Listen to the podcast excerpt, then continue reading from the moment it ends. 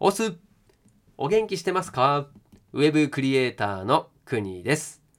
この番組はコロナ禍で飲食店を退職し年収550万から0円になった僕が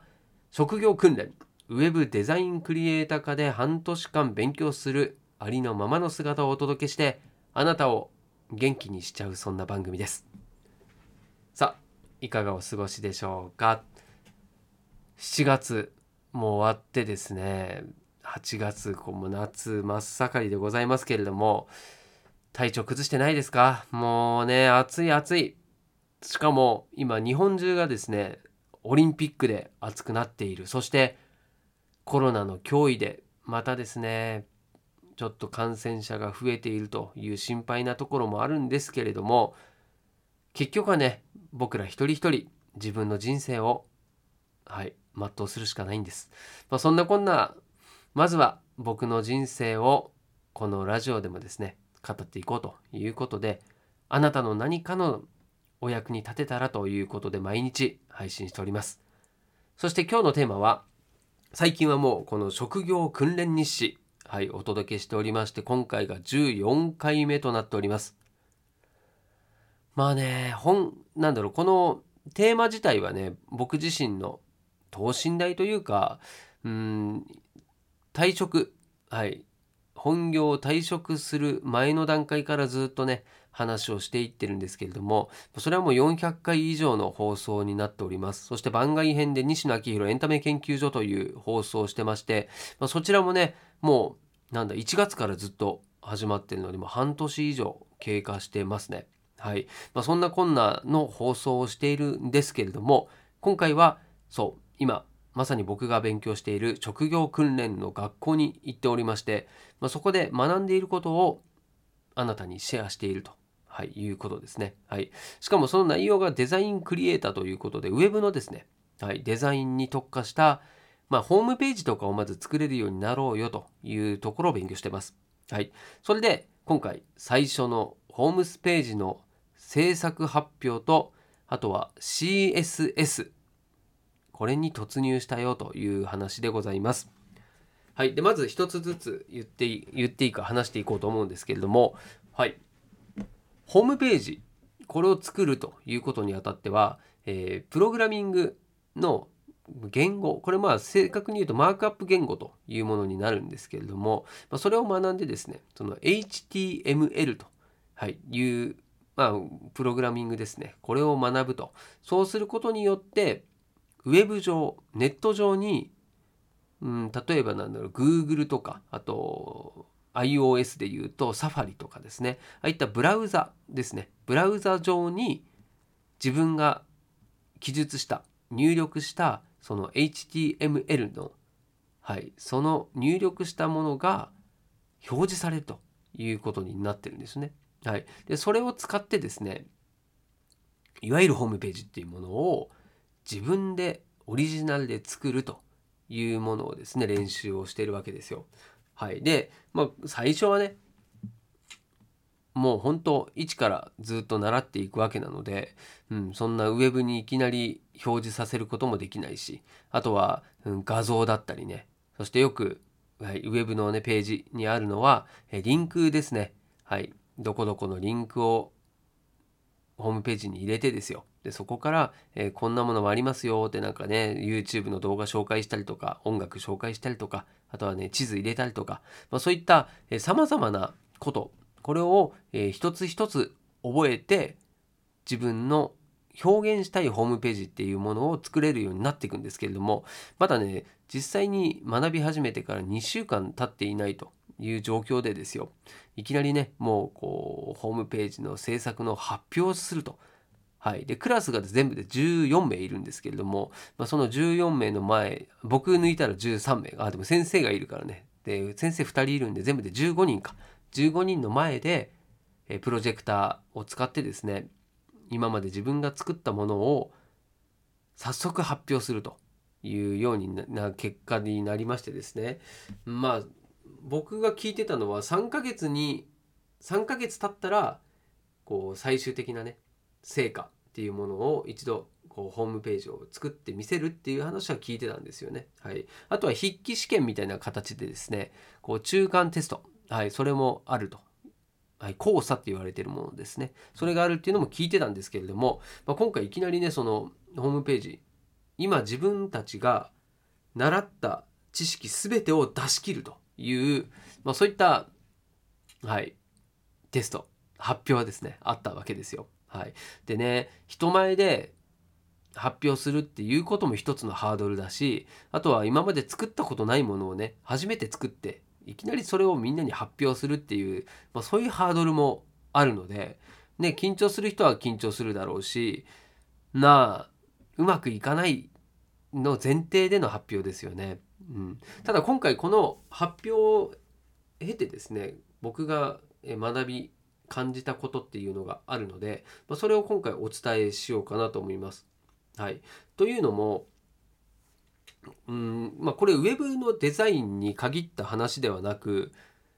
何でもいいんだと思うんですけど勉強しますよね。何かを学びます、えー、例えば読書で読書して本を読むっていうのもいいと思います。で、えー、なんだろう学校でね先生から授業を受けるっていうのもいいと思うんですけれども今回この発表する場っていうものを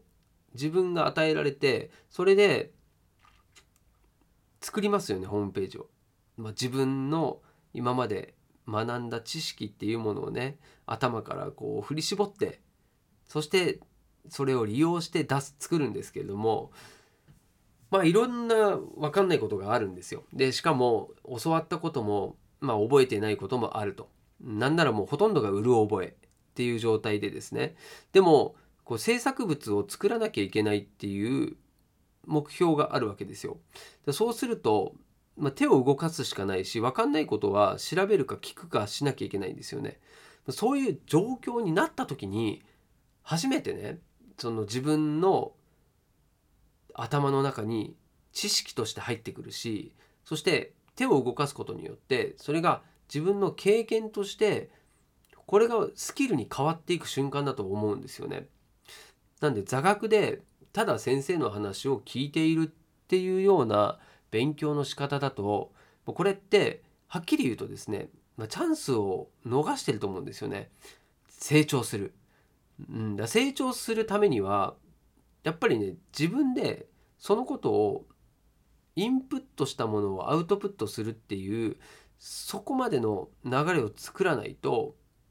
身につかないなって思ったんですよね。まあそれは本当、まあ、頭では分かってますよ分かってますけどもやっぱ実践することによってやっぱ実感することになるし実感することによってまた次のですね学習意欲っていうのも湧いてくるんですよね面白いもんで。はい、でそれを今回はですねこの発表を通してすごい学んだなと思いましたね。うん、なんで発表のことを言うと、うん、これ発表の順番をですねくじ引きで決めるんですけれどもまあね引きがいいんですね。もうね1番って書いてあったんですよねもうトップバッターでですね初めての制作をですよトップバッターでやるということでまあ幸いにもですねうんこう人前で話すっていうのはわり、まあ、かし慣れていたしあとはこう話をするっていうのはですね、まあ、自分の本当趣味程度でこう音声配信してるじゃないですか。今もこう話してますけどなのでこう話をするっていうこと自体には、まあ、そんな抵抗はなかったので、うん、ただその制作物はね何っていうともうクオリティ的にはそんなね言われるようなものは作れてないのでただそのオリジナリティを出すとかあとはこう自分の今持っている力を全て出し切ると習ったものを全部出すっていうようなねそんなコンセプトでやってみたと。いう感じですね。はいまあ、内容はですね自分の好きな料理3選っていうですねブログみたいなタイトルの、えー、ホームページをね作ったわけですよ。ホームページとしてはもうダメダメですよね。なんですけれどもまあ最終的にはねこう自分で何かの商品だったりをこう人の心をね動かして、えー、販売できるそんなこう LP ランディングページが作れるようになれたらまずはちょっといいかなっていうふうに考えていてそこが最初のステップかなと思って、うんまあ、今回は取り組んでみたという感じですね。はい、なのでまあ自分でねこう学んだことをすぐ使ってみるいじってみる手を動かすやってみる行動するっていうところがもう今回ね僕があなたにも伝えたかったし自分でもね改めて感じた部分だったのでお伝えさせていただきました。はい、であと、えー、最後ね CSS に突入したよという話をして終わりたいと思うんですけれども CSS って何っていう話まあこれ以前も多分してると思うんですけれども、まあ、ホームページ実際自分で作ったことあるっていう人、うん、あとはプログラミングをちょっとかじったことあるよっていう人はなんとなくね聞いたことあると思うんですけれどもこの CSS っていうのは先ほど言った HTML っていう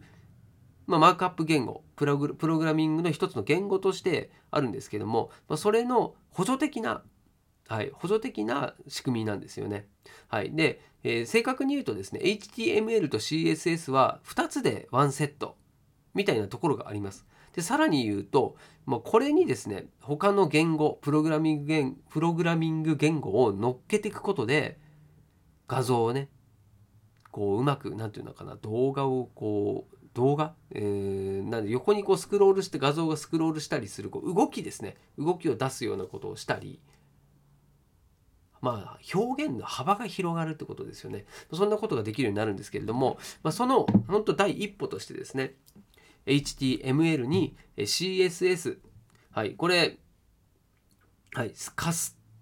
カスケティカスケーディングスタイルシートという名前がついてましてまあ、俗名ですね、スタイルシートとも呼ばれてるんですけれども、はい、もう一回、かけ、カスケ、カス、言えてない、カスケーディングスタイルシートです。はい。で、このスタイルシートを使って、HTML で表現できなかった、例えば文字の色を変える、大きさを変える、あとは、えー、フォント変えるとか、あとはですね、文字の場所とか画像の場所、そういった、えー、細々したこう調整が可能になるっていうのがこの CSS で、えー、プなんだろうホームページをよりユーザーが見やすくするための機能が満載だよというものになってます。だこれも今後ですね、えー、覚えていってですねホームページのバリエーションこれを増やして自分の思い通りにホームページこれを表示できるようにするというのがこの CSS を学んでできることになってますんでね、まあ、これうん覚えてしまえばそんなにねあの難しいものではないはずなんですけれどもねやっぱりうん最初にやることなのでなかなか頭には入ってきません。なんでこれも先ほど言ったように、うん、学んだことをですね自分なりに使ってみてそこで疑問に思ったことをどんどん先生とかいるんでね聞いてそして解消していくことによってもう成長しまくりですよ。もう爆上がりしてくると思いますんでね。で、3ヶ月後には、もうあっと言わせるホームページをね、作ってやろうというふうに思ってます。はい。で、今考えているのは、あのね、これまた話するとちょっと長くなるんで、なるべく端的に言うと、